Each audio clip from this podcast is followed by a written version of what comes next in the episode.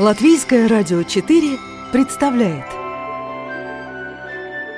Вечерняя сказка. Забавные истории Тобиаса. Автор Юрис Звиркстенш На русский язык перевел Владимир Новиков.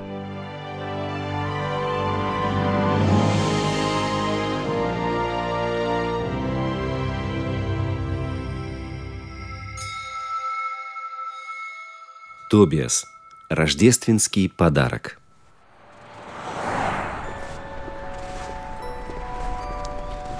Однажды вечером я пришел домой очень уставший и промокший, потому что весь день бегал по разным делам.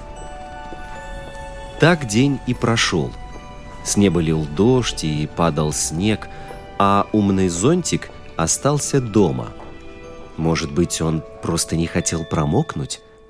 Но что там ни говори, теперь я был мокрый, а он сухой. Поднимаясь вверх по лестнице, я вслух подумал, кто меня ждет дома? И сам себе ответил, никто. Открывая дверь, я услышал незнакомый голосок. «Кто там?» «Я». В квартире меня встретил маленький плюшевый игрушечный медвежонок. «Тобиас», — представился он.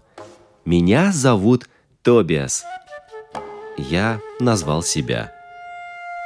Мы обменялись руко-лапо-пожатием.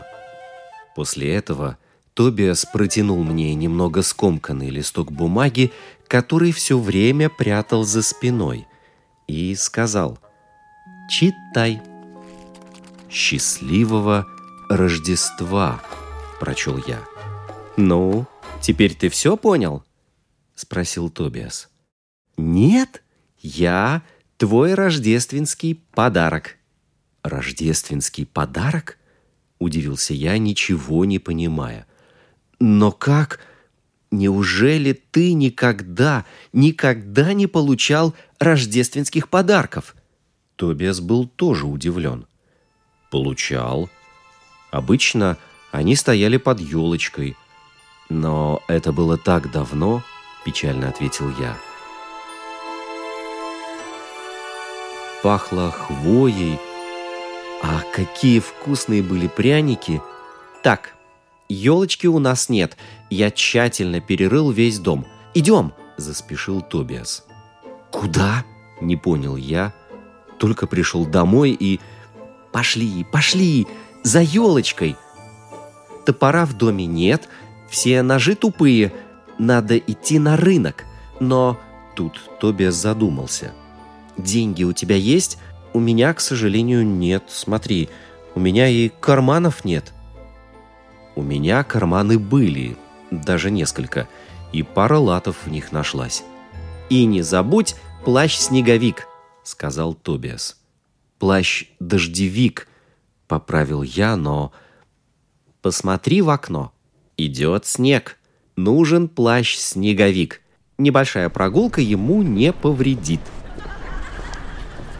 На улицах было полно народа, и чтобы побыстрее пройти, и чтобы Тобиасу никто не наступил на лапы, я засунул его в карман. «Пальто не застегивай, не так уж холодно, я все хочу видеть», — сказал Тобиас. «Смотри-ка, там уже виден елочный базар». Все большие пушистые елки уже были раскуплены. Но и для нас нашлась небольшая, но вполне подходящая елочка. И, как добавил Тобиас, не очень дорогая. Берем. Возвращаясь домой, мы купили пряники. Целый килограмм. Маленькую пачку кофе – и баночку меда, при виде которой у Тобиаса загорелись глаза. Все время шел снег. К дому мы подходили, как заметил Тобиас, очень заснеженными. Подставку для елочки Тобиас умело смастерил из двух карандашей, склеив их очень липкой изолентой. Несколько свечек, но как раз столько, сколько надо, нашлось в одном из ящиков письменного стола. Как хорошо, что желание заняться уборкой дома и выбросить вроде бы ненужные вещи на меня находит довольно редко, подумал я вслух, и Тобиас с этим согласился. Мы сварили кофе, зажгли свечки и сели есть пряники.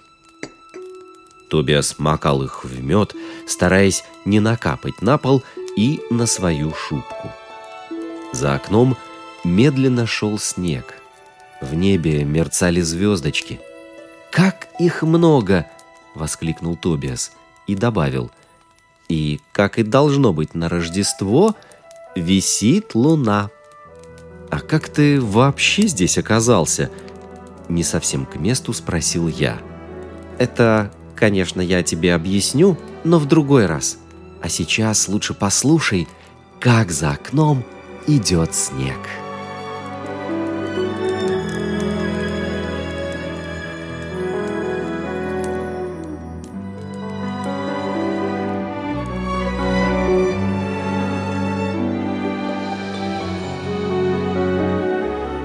Сказку читал Роман Антонович.